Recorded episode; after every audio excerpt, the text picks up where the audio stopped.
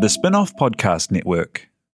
Skinny are helping you show how smart you are with the 1Q quiz, an all new, super challenging, and super quick daily quiz built by the Spinoff. Every Monday, Skinny are giving you the chance to prove you're smart with the Skinny Extra Credit question. Get it right, and you'll get the chance to score yourself some Skinny Extra mobile credit so you can text, call, or even video call your group chat and gloat about how big your brain is. T's and C's apply. When the Facts Change is brought to you by the Spinoff Podcast Network in partnership with KiwiBank, the bank for Kiwi looking to get ahead in business and in life a bank that delivers expertise and banking know how, smart advice for business owners wanting to invest, grow their business, or diversify. A bank that adapts with technology through the lens of its people and customers. It is a bank with heart that is driven by its purpose. Kiwi making Kiwi better off.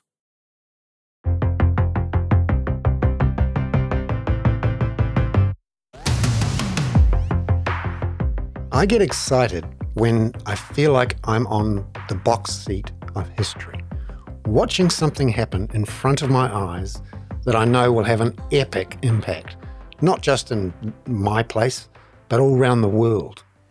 A moment when maybe the world was saved. This week on When the Facts Change, we talk to an Australian technology, electrification activist called Saul Griffith.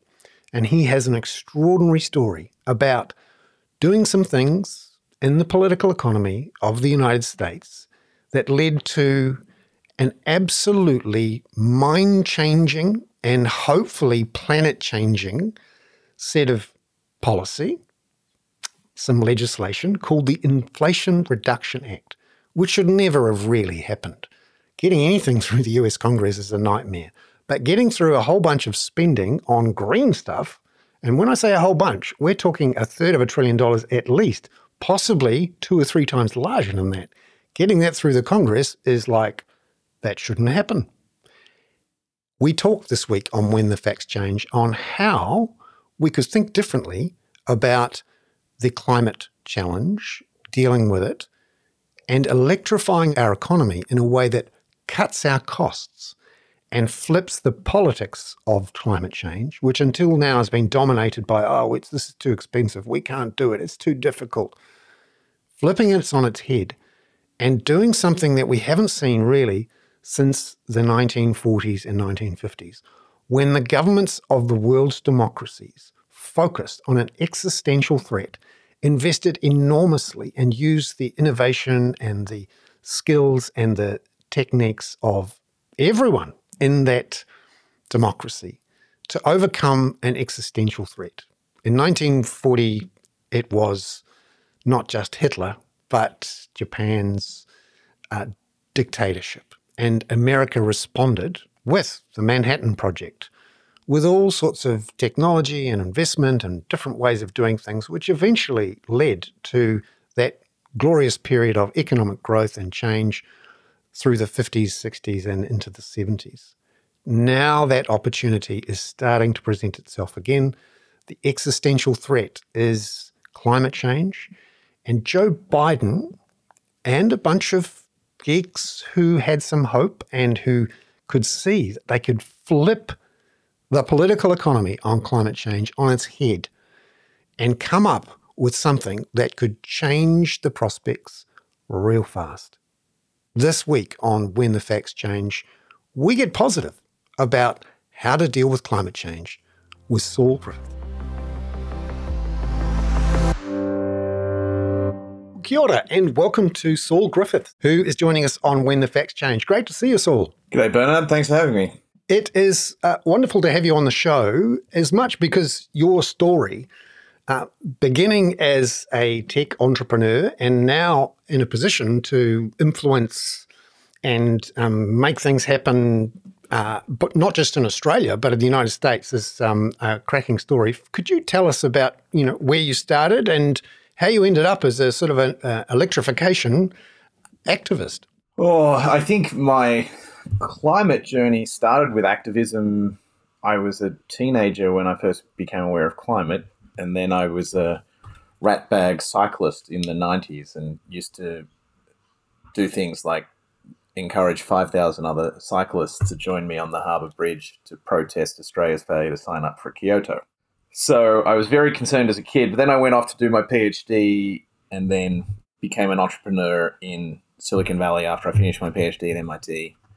Um, once and then once I got into Silicon Valley, I sort of refound my love for trying to do things that matter and working on climate, and so spent close to two decades building energy technology companies, clean energy technology companies, and some companies in robots, uh, robotics and exoskeletons. Can you give us some examples of the sorts of machines you um, uh, built and and organized? Oh, we've built a company called Makani Power that we sold to Google to to have a shot on a big ambitious shot on goal to make airborne wind turbines. Um, actually, a Kiwi features in that story a lovely young man called Pete Lynn, uh, whose father still lives in New Zealand. Um, he helped us when we were designing big electric kites. A solar energy company called Sunfolding, um, a heating and cooling technology company called Gradient Comfort, a couple of robotics companies, one called Roam Robotics that does exoskeletons for making humans run fast, jump higher, and then even a robotics company that does uh, you'd call it gyprock in America. It's called drywall. So robots that do all of the wax on, wax off physical hard work of those processes.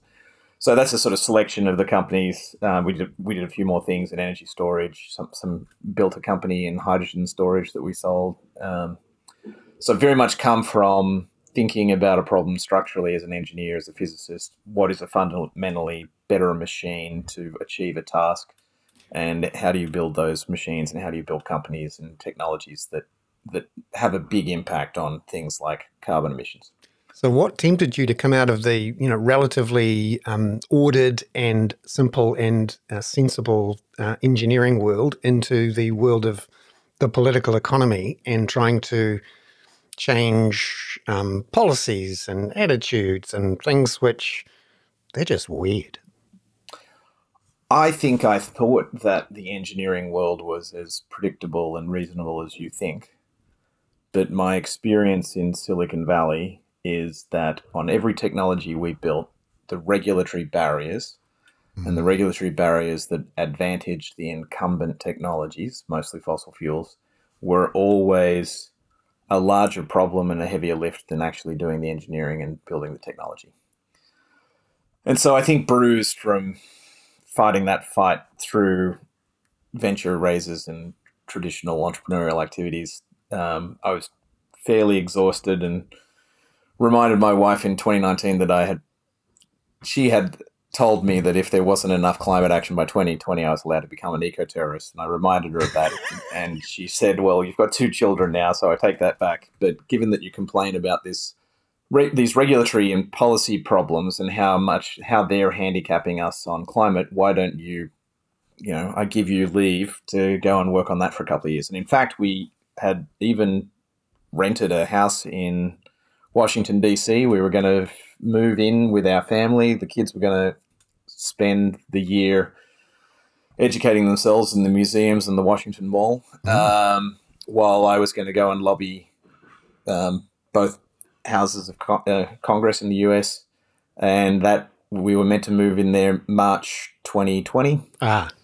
And three or four days before we were going to fly out, the COVID lockdowns happened, and so um, my political lobbying went from uh, in person to Zooms. Um, so that was my political transition. Fairly naive. I had a wonderful partner in the project called Alex Laskey. He's another Silicon Valley entrepreneur from the energy industry. He actually sold a lot of technology to electricity utilities. Uh, and he and I were honestly, we, I was already writing the book Electrify, which was about data and, and um, science of the energy transition that I'd done because I'd done some projects with the Department of Energy mapping energy flows. So we had all of the information and data from that book, and we were frustrated with the the Democrats' position on climate change, where they would sort of say climate change this, and then they would wince because it felt like it was bad political news and it was going to cost money. And we we started rewiring America initially to honestly help can- presidential candidates uh, campaign on all the things we have to win in this global energy transition: the better health outcomes, the better economic outcomes, the better technical outcomes. Um, and so that's where we started. The that's where I started my sojourn into um, climate politics. And, you know, for other um, American political tragics like me, and I'm sure many listening to the podcast, uh, diving into that world of American politics is um, it's difficult, and uh, there's so many competing forces and players and connections that are hard to get, and often you have to be there for an awful long time. How did you sort of uh, get in there and actually make an impact because you know there were a lot of people inside the Democratic Party in the United States uh, were putting forward the Green New Deal, and there was an attempt early in the Biden presidency to get that up and running. So how did you manage to you know um, piggyback on that and and make a difference? Some people have actually observed that um, rewiring America was born on second base. Um, mm. So Alex Laskey, my co-founder, had he lives in Washington D.C. He's very politically savvy. He's um, I sort of joke with him that he's an I'm a very good big room communicator. So I'm you know in one-on-one conversations with you on the street, I might stare at my shoes, but if I'm talking to a thousand faceless people, I can do that easily enough. Whereas he's one of those political operators in a small room of 20 people. He knows everyone's first name. He, know, he can remember the age of their children and which college they're going to. So we had these sort of two superpowers that combined well. I had existing relationships with um, some people who were quite powerful in the Obama administration. Um, through that, you know, they had graduated into the tech sector in San Francisco, and then he had these DC connections. So we we were allowed to the table, um, and including you know I was asked by staff AOC staff to help look at writing a better Green New Deal and how would you take the Green New Deal from sort of it was political aspirations without a lot of technical backup uh, and uh, so they were asking me to come in and backfill, and actually launched into that project. So like, but uh, AOC launched the Green New Deal before we finished the analytical work. So ready, fire, aim. Yeah, ready, fire, aim. Um, I, I, you know, I think she's really quite an incredible politician, and maybe mm. because of her impatience. But I think the Green New Deal was a little bit of a difficult start, and I think um, there was political pushback because it, it read more like a labor union manifesto than a climate manifesto. And I do think there's a lot of relevance to that, and there's some political wisdom to that. But um, it got the it got off on the wrong foot, sadly. Mm. So that one d- didn't get through Congress, obviously. And I'm always fascinated uh, in big moments in political history where a couple of accidents, maybe the odd crisis here and there, a change in personnel and something which shouldn't normally get through somehow does. And, uh, you know, you think of the sorts of things that FDR did during the 30s or the sorts of things that LBJ did in the um, 60s. And, and then along comes an idea to sort of flip on its head the idea of a lot of investment in renewable energy and turn it into an inflation reduction story, which was of the moment completely. We've just had COVID. Everyone's talking about an inflation crisis. So tell us about, you know, how the Inflation Reduction Act came about. Well, I, I should say that Biden came into the White House with an extraordinary climate team. Uh, he had Ali Zaidi and Gina McCarthy, and they really had big ambitions.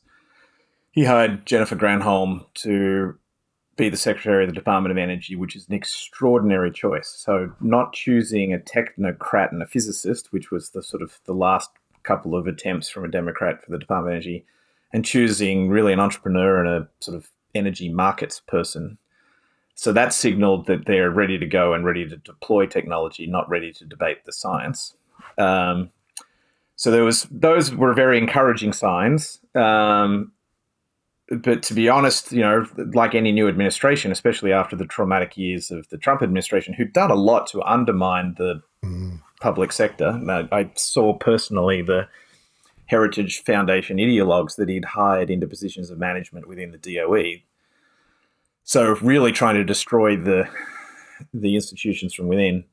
Um, so there was a lot of work to do, um, and honestly, the initial ideas I was always skeptical of. It was more of the same. It was like, well, let's get a carbon price implemented. Let's do um, clean electricity plans, which you know in and of themselves aren't bad ideas, but there's 30 years of political evidence saying that neither of those are insufficient technically and politically unpopular. And then there was the impractical or the unfortunate circumstance that they really only had 50 seats in the Senate, and to get anything through the Senate, you need a supermajority of 60 seats, or you need to eliminate the filibuster. The Democrats are scared of eliminating the filibuster. So then you can't really write legislation. So this is why the Inflation Reduction Act ends up being what they call all carrots. It's really just a spending bill because you can't write legislation um, without that supermajority. So that legislation would be, you know, we're going to phase out gas by this date or phase out coal so that was off the table.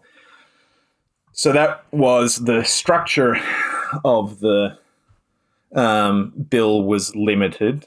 Uh, and remember, before it came to the Inflation Reduction Act, for about a year, it was known as the Build Biden Build Back Better plan. Mm, that's some alliteration in search of some verbs. I always struggle with the, the, the, the Biden Build Back Better plan.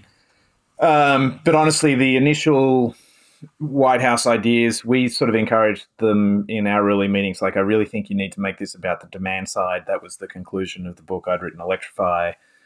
Um, uh, you, you, know, if you only focus on the supply side, where you get the energy from, you're you're going to be left behind in the race to decarbonize people's lives. You know, forty-two percent of emissions in the US are from households and the cars they own, and another thirty percent from small businesses and the cars they own. So a supply side doesn't see that supply side energy policy. So we lobbied hard for that, um, and in the first go round, they sort of ignored some of that advice, and so we weren't getting policy. But then the Senate's like, well, this is not what you want to do, isn't going to happen. So come back with a better idea.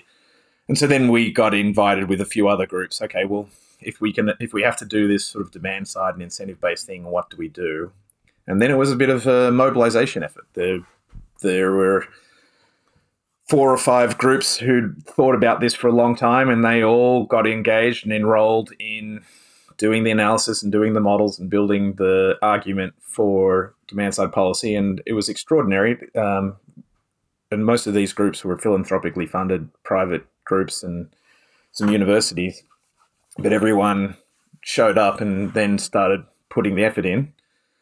And when you say demand side, what, what sort of examples are we talking about here to, you know, flip an American, you know, national obsession with um, burning gas in their large cars and turning on their boilers in their houses? How, how do you, you know, what sort of things are we talking about on the demand side?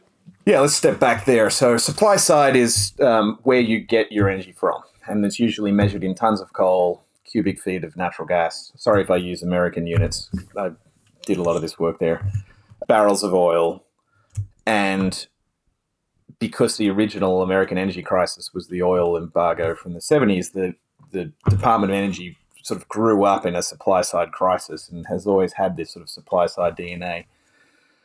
But of course, if you're going to decarbonize the whole economy, you've got to think about all of the machines that use that supply side energy. And that is the barrels of oil ultimately become gallons of gasoline or liters of petrol and they get burned in cars.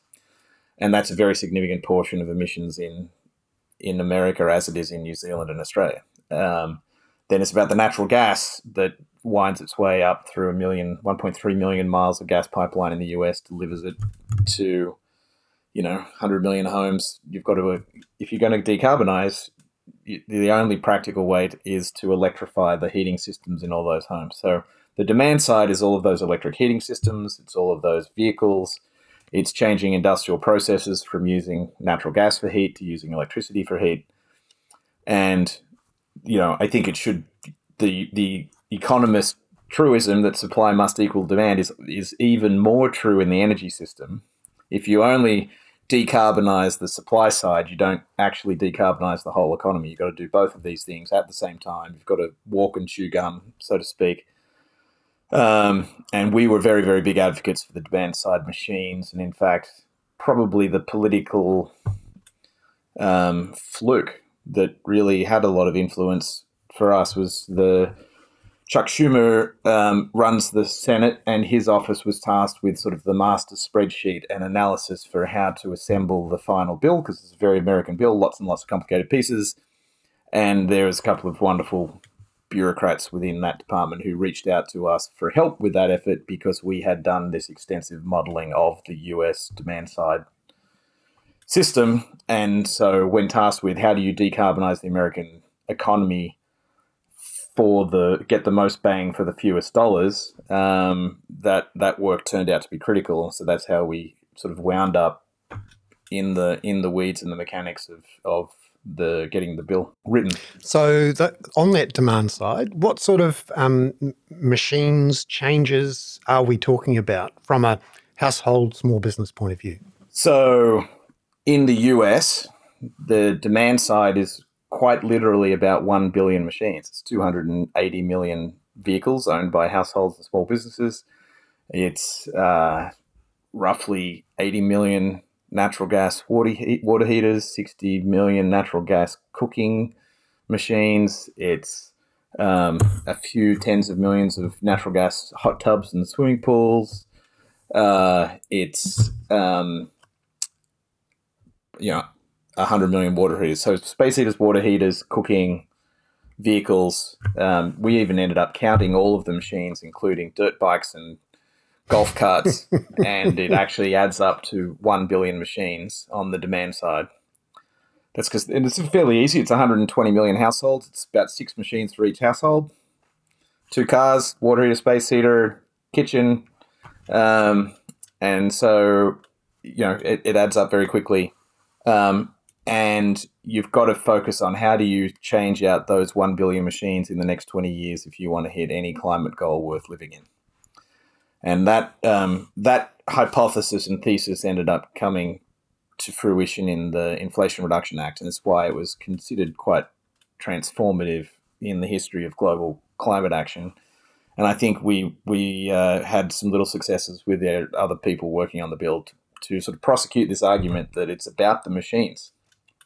We've just got to dispassionately, you know, we're not going to sell to the populace um, a complete change in lifestyle. So how do you give them roughly the lifestyle they have with a uh, different set of machines? And that is the underlying theory, if you like, of the Inflation Reduction Act. Really, in the end, how did it become the Inflation Reduction Act? Um, as you, your political wonks, as you said, listen to this podcast, you'll know that there's Joe Manchin who owns coal mines um, in Virginia. He was a key Democrat in the Senate and he was um, reluctant for a lot of this, and part of that was about you know whose political victory is this, and if it's called the Build Biden Build Back Better Act, it sounds like it's Biden's political victory. If it's sort of widely known that it's Joe Manchin's Inflation Reduction Act, uh-huh. then uh, it's Joe Manchin saving you, saving his constituents from higher energy prices. And how did you how did you sell that idea to the public, or get others to sell that idea to the public that this is not about imposing extra costs, it's about finding ways to save money. Well, we sold it through the book Electrify. We did household studies in the US about if you electrify the whole household, what how would that change the uh, cost of energy for an American household? You can show that um, fully electrification of an American household by 2030, that household will save a few thousand dollars a year. Um, that story is even better in Australia and New Zealand because our petrol and our and our natural gas is much more expensive than it is in the US. And in Australia, our rooftop solar is much much cheaper. So, actually, an average Australian household will save four or five thousand dollars a year. Um, average New Zealand household will save similarly three or four thousand dollars a year. Um, so there's this extraordinary economic carrot now on the mm. demand side, and you've turned a very abstract thing, climate policy, into something that all of a sudden is good good for households, good economic economically, and that uh, I think is going to be the political success of the Inflation Reduction Act. um, because it no longer really talks about, you know, it's easy for a economic rationalist or a neoliberal to say, well, you can't afford to solve climate change. Think of the cost. And then they'd say, well, it's going to cost trillions of dollars. But, you know, Australian households will spend $2 trillion between here and 2040 on buying cars and appliances, irrespective of whether they're buying electric ones or natural gas or petrol ones. For a tiny extra investment on that 2 trillion to get all electric ones, we would be saving um, tens of billions a year in Australia. So if you reframe this as an investment exercise and then the returns, actually for countries like Australia and New Zealand, we have the easiest run in the world. You because of your cheap hydroelectricity, mm. Australia because of its cheap rooftop solar. Um, but probably uh, in the sense, you know, in the in the US, everyone's like, well, California and New York are doing better than the rest of them, but New Zealand and and ACT are doing better than California. Mm. So um, the economics of this now is such that nations need to start thinking about this investment. Um, anyway, as as to how how do we do that? So we we published these studies and we made a lot of noise in the media about it. We we encouraged. We actually did the economics for whole census tracts for US senators saying this is how much your constituents will save if you do this. So we were trying to build political economy at the level of the electorates for those candidates. And then we even wrote a presentation called Electrification is Anti Inflationary. That's a headline. That's, that's exactly what you want.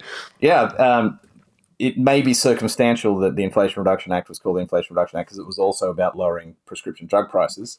But we, as part of our efforts, made this presentation, and it shows you, and this is pretty obvious once you think about it, and you're an economist, so you love this. You know, the if you track the cost of energy in American household from 1980 to 2020, it increased every year at roughly the rate of inflation, and it gets higher and higher and higher. And that isn't surprising because fossil fuels make up a big swag of the consumer price index.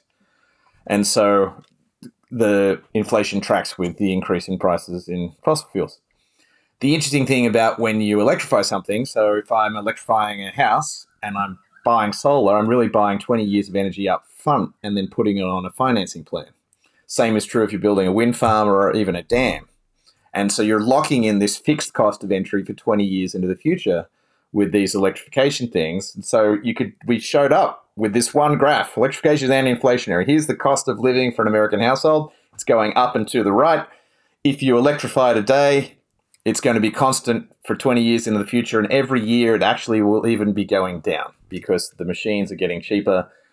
And so now all you really need is a giant macroeconomic stimulus to transform the energy market to these new, better machines. And the country is in the money. And then the really curious thing that I don't think this penny has dropped completely, but it has within the the circles that the true energy wonks talk about learning curves. So there's something called the Swanson's curve, which is Moore's law for solar energy. Moore's law, you remember computers, mm. there was a period when computers got twice as fast at half the price every 18 months. Swanson's law is the same exponential. Every time you double the amount of solar production uh, internationally, the price is falling by about 20%. For wind, that number is about 14%. For batteries, it's about 25%. And we know that we have to double and double and double production again for all of these things. So, merely by now addressing climate change through electrification, you're going to more than halve the price of all the machines that solve it. So, we get to the lower cost faster by doing the project of decarbonizing faster. So, there is the incentive now is to just pedal to the metal and go as fast as you can.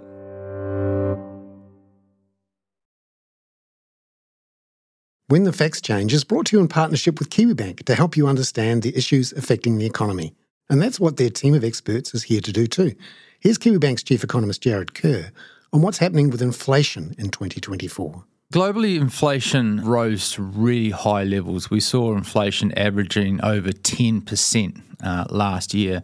Now, central banks have reacted, they, they've tightened monetary policy, they've lifted interest rates to levels where it hurts. We've seen growth slow down and we're seeing inflation coming off, which is great news because we import a lot of inflation from the rest of the world, and that imported inflation is easing.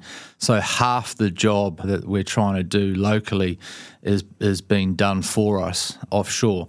The other half, the domestic bit, well, that's the tough bit. That's the sticky inflation that's coming out of our housing market. It's coming out of construction. It's coming out of service industries, and it's going to be hard to contain. Visit kiwibank.co.nz to stay up to date with detailed economic analysis and forecasts from Jarrod and other Kiwibank experts.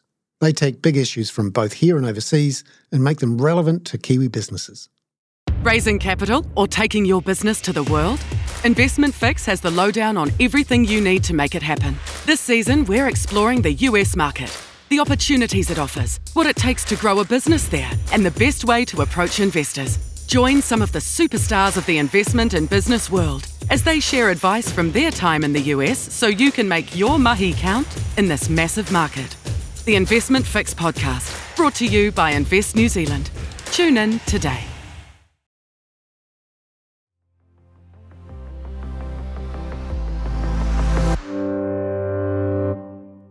And this is the sort of history of big, um, often government investment in technology.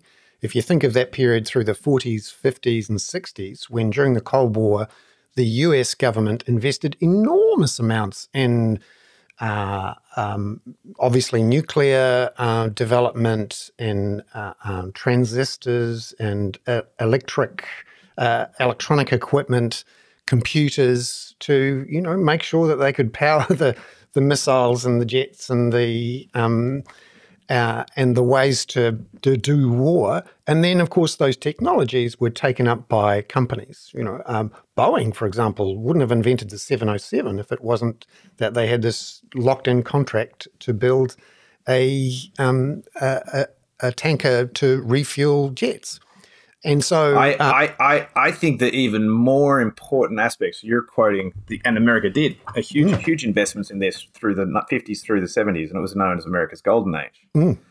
But I actually think the critical piece of history that really I think must be understood is this all began with Roosevelt's response to the Great Depression and World War II, which was a true wartime effort against an existential crisis, namely Hitler, Mhm. um, where the US government used extraordinary powers to motivate all American industry to make the critical materials to win World War II, which they did, and it was it was you know they went from making a few hundred planes a year in 1939 to 300,000 planes in 1944.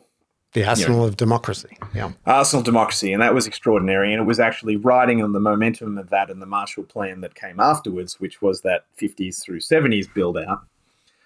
And this is extremely analogous to the existential crisis of climate change. This demands. It's it's uh, uh, difficult to say this because free market ideology is still alive and well everywhere in the world. But the Mm. truth is, the free market cannot hit any climate target under two degrees because the free market isn't a form isn't moving the adoption curves fast enough, meaning the uptake of the all the things. So you need incentives that go beyond free market, and that was what the arsenal of democracy was. Um, and it transformed the market, and it really led to half a century of economic windfall for the US and global power. And that's the opportunity here that in this, you know, response to the existential threat of climate change and um, luckily for the politics, the existential threat of inflation, and you'd have to argue the um, the Ukraine war and the way that it has shocked people into uh, perhaps moving to um, renewable energy faster has has played a role in that. And and what struck me about the Inflation Reduction Act and the scale of it, just to impress upon listeners in New Zealand and elsewhere, a third of a trillion US dollars at least, and it's completely Well, that's trans- underappreciating it. Yeah, oh, really? It's going to be bigger. So it's a spending bill, and the spending is assessed by the CBO, which is the Congressional Budget Office. So they're like a treasury. They so they th- they make guesses at what the uptake of these tax incentives and other rebates and incentives will be, and they estimated 369 billion. If all of the incentives just for the household facing piece of the bill, which is only 35 or 40%, are taken up, that alone is about 900 billion.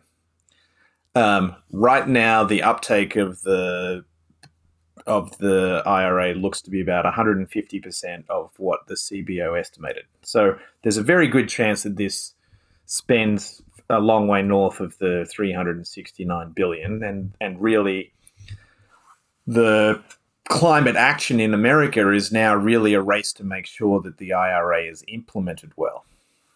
And it's all it comes down to because really the federal all the federal government can do is wave a big bag of money and and and say spend. The actual implementation comes down to really state governments and, and local areas. So it's now the implementation race is on.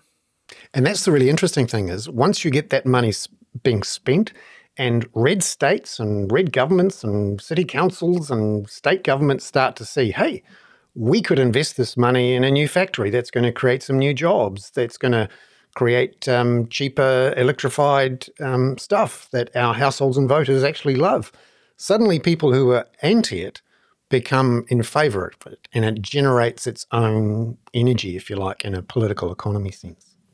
Yeah, I just finished reading um, The Rise and Fall of the Neoliberal Order, mm.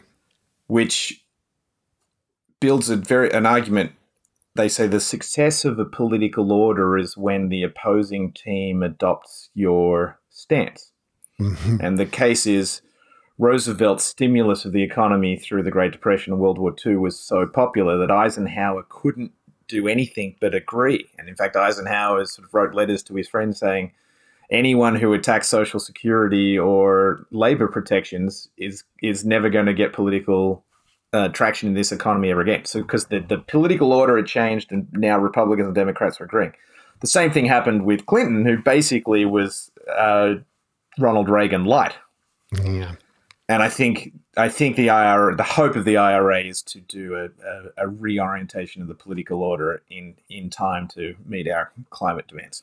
You, you, mentioned that rise and fall of neoliberalism, and New Zealand, we were right at the um, bleeding edge of, of that reform through the 80s and 90s. And there was this obsession slash, you know, fundamental belief that government couldn't pick winners, uh, public money shouldn't be used to subsidize industry, that um, the main aim of government was to get as small as possible, as fast as possible, to have low taxes, and the market would um, make us all rich.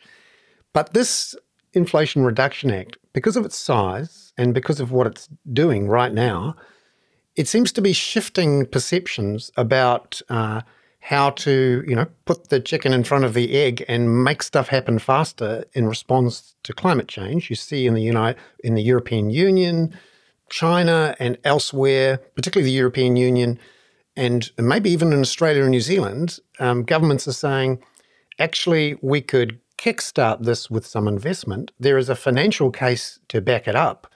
There's a political case to back it up. And all of those old mantras about, you know, we don't pick winners, we don't we don't subsidize people, some of those go out the door and that electrification task and opportunity is the sort of driving force in a change in the way governments have operated or think about the world. Do, can you see some of that shift happening in the last couple of years? Yeah, so I think the electrification is anti-inflationary is one of my. I make a lot of charts, um, and it's one of my two favorite charts that I've made in the last couple of years.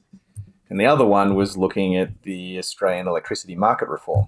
So, in a mm. fit of neoliberalism, we had a competition plan and a, and a privatization plan for our electricity market. And after 30 years, so from 1950 through mid 80s, the electricity price in Australia fell as when it was all publicly owned. We privatized it all, and if you and then we divided the electricity market into four different operators, and the price of electricity adjusted for inflation went through the roof. So at least on the energy and electricity market, you can the evidence is now strongly in that in fact this neoliberal privatization idea didn't work as planned. So fortunately, there's evidence that um, you know well executed, uh, publicly owned programs can be good. And I think we really need to emphasize those arguments now because we're not going to solve this without a public private partnership. That sounds itself a little bit neoliberal, but I think emphasize, we're, we're starting to emphasize that public part. And I, and I think this is maybe something I didn't come to before, but we've been talking about these demand side machines as energy infrastructure, which I think is really, really important to emphasize. Because when you think about all the energy flows and the fact that so much of our energy goes into driving our cars and the batteries of those cars are so big and so much of our energy can be generated on our rooftops with rooftop solar in, in a lot of countries in the world, that you now need to think of these demand side machines and people's households as parts of the critical national infrastructure. So we've celebrated this giant hydroelectricity project in Australia called Snowy Hydro. Hugely expensive public project with all the cost blowouts that I believe New Zealanders are all too familiar with around hydro. But that battery will be about one sixth of the size of the batteries in our 20 million electric trucks. Yeah. So the Inflation Reduction Act really is sort of flipped on its head the politics and the economics. Do you think uh, now there is a, a, chance that we could, uh, with the introduction of a lot of these machines into the network, if you like, it becomes the infrastructure, not just a thing at the end, that we could, uh, you know, change the way the electricity system works and how we think about it. Um, well, I think the answer to that is you you must. Mm. Um, simply the if you electrify the vehicles in a house, if you electrify the heating systems in the house, you're likely going to nearly triple the total electricity demand of that household. And uh, that's that's a fact that we know. We also know from the exist the proof in Australia is that the rooftop solar financed on the roof of your house can deliver electricity at three or four cents per kilowatt hour. Mm-hmm. That's because it doesn't incur the cost of the local distribution grid. It doesn't incur the cost of the generator or the cost of the big transmission lines that have to go across the mountains. So, if you were thinking about a lowest cost future energy system, you'd like to maximize the amount of energy you produce locally under the local distribution grid, and you'd like to maximize the amount that you share around your neighborhood so that you're balancing the electrical loads in the local distribution grid.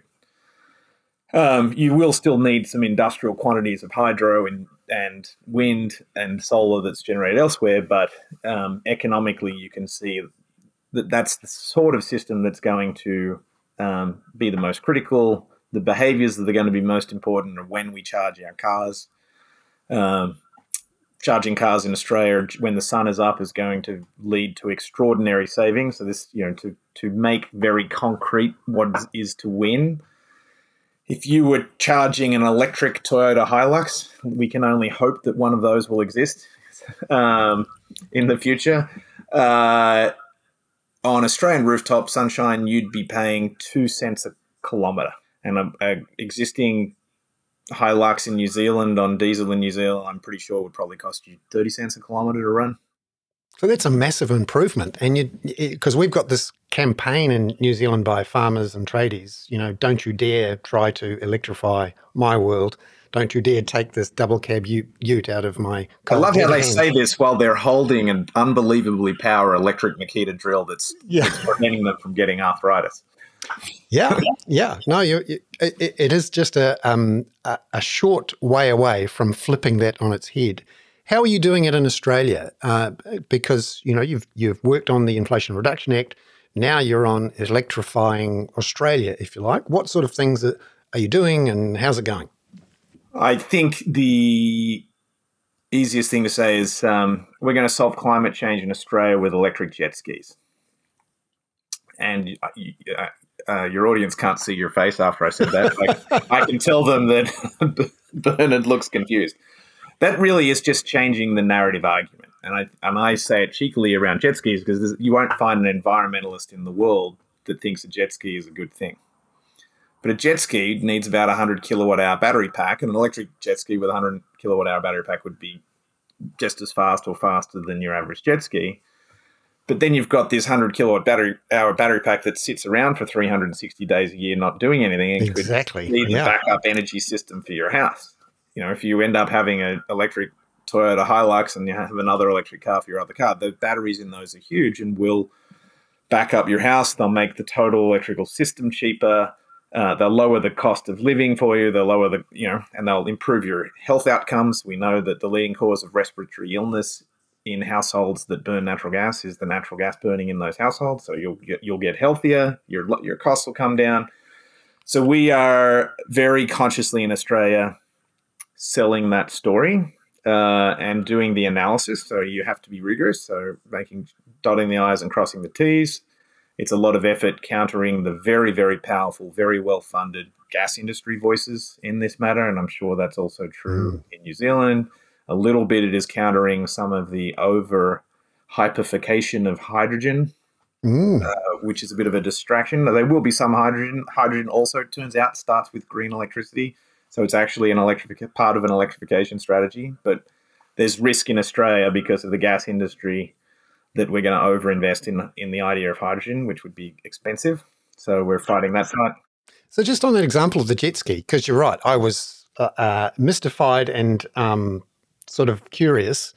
And the idea of you know having your jet ski parked in the garage along with a couple of other um, vehicles with big batteries, essentially sucking up the um, the juice from the sun every day when they're just sitting there doing nothing, seems really attractive. You turn your garage from being a place to store vehicles not being used into essentially a, a place for your energy storage. Um, it becomes the the sort of um, I've got I've got a six battery garage.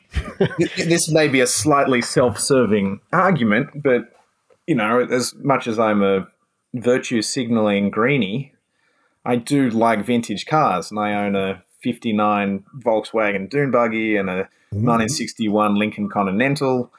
And a 1963 Land Rover and a 1957 Fiat Multipla, and I want all four of them to be electrified. And in fact, I've sold it to my wife as a oh. robustness and resilience strategy for our household.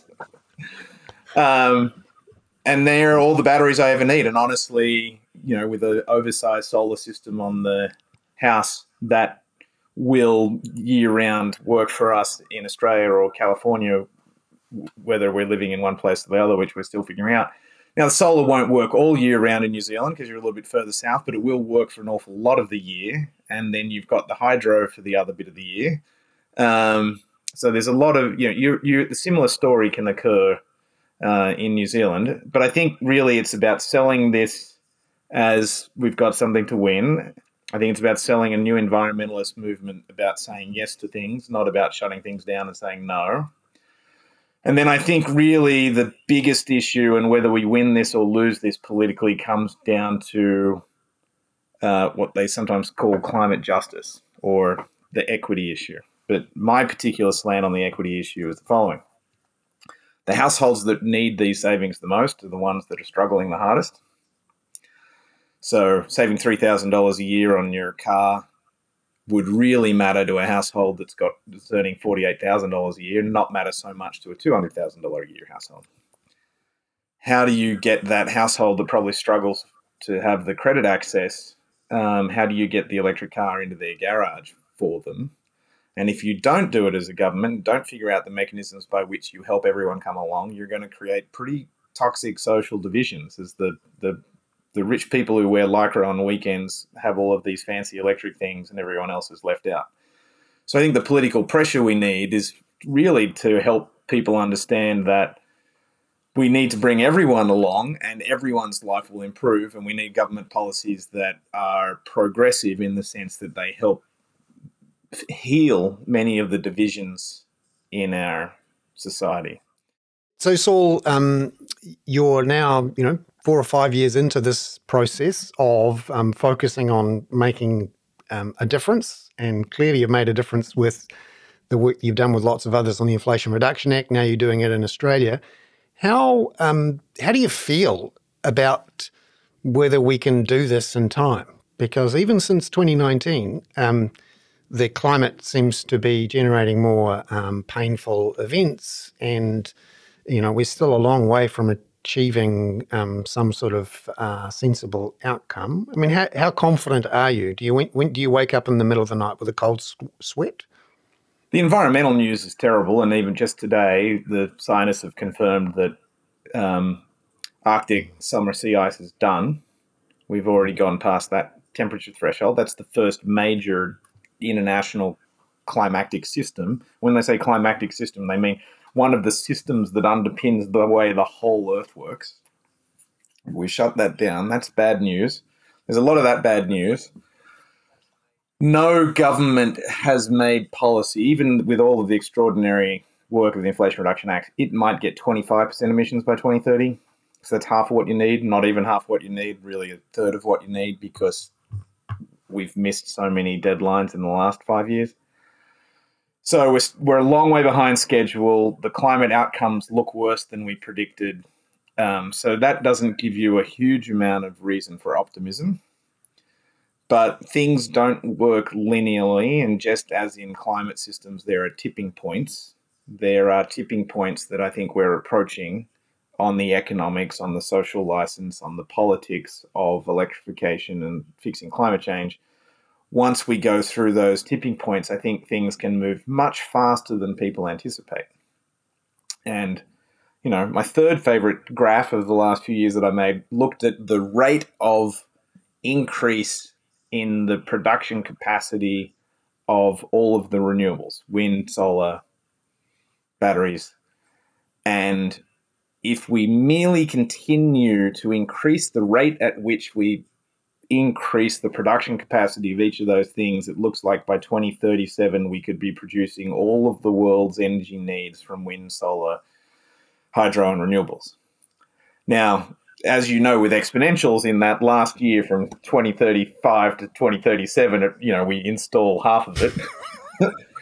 um, but it is still encouraging that we are um, not as far away as people might think from the production capacity and the deployment capacity to actually get the job done. So it's a race between the tipping points environmentally and the tipping points in our political economy. Yeah, one and a half degrees won't happen. I think my most optimistic outcome is we might hit 1.8 and then we'll spend a couple of centuries trying to claw it back but we could go faster. 1.5 is still technically possible, but you would actually need to do what Roosevelt did.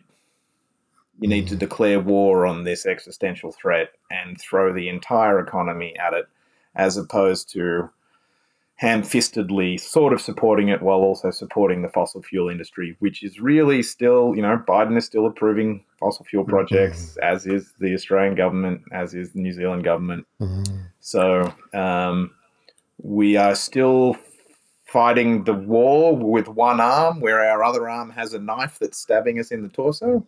I'm not sure what the metaphor is. yeah, it's something for me to dream about in the middle of the night um, instead of climate events. Um, uh, Saul, it's wonderful to talk to you. I could go on for hours, but I, I so appreciate your your time and your stories, and uh, uh, to be continued. I'm sure. Um, Saul Griffiths there talking to us from Australia about electrifying our economies. Saul Griffiths, thank you very much for being on When the Facts Change. Thanks, Bernard.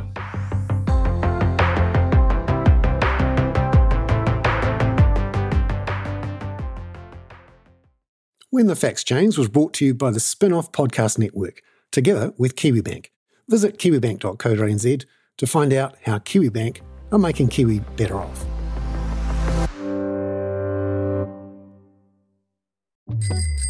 Ready to rediscover the joys of cycling? With over 300 kilometres of cycle paths across Tamaki Makaurau, jumping on your bike and going for a ride is such a fun way to discover the city from a different perspective. Cycling is getting more and more popular across Auckland, so now's a great time to join the hype and give cycling a go. Head to at.govt forward slash cycling to find your nearest cycleway today. The Spinoff Podcast Network.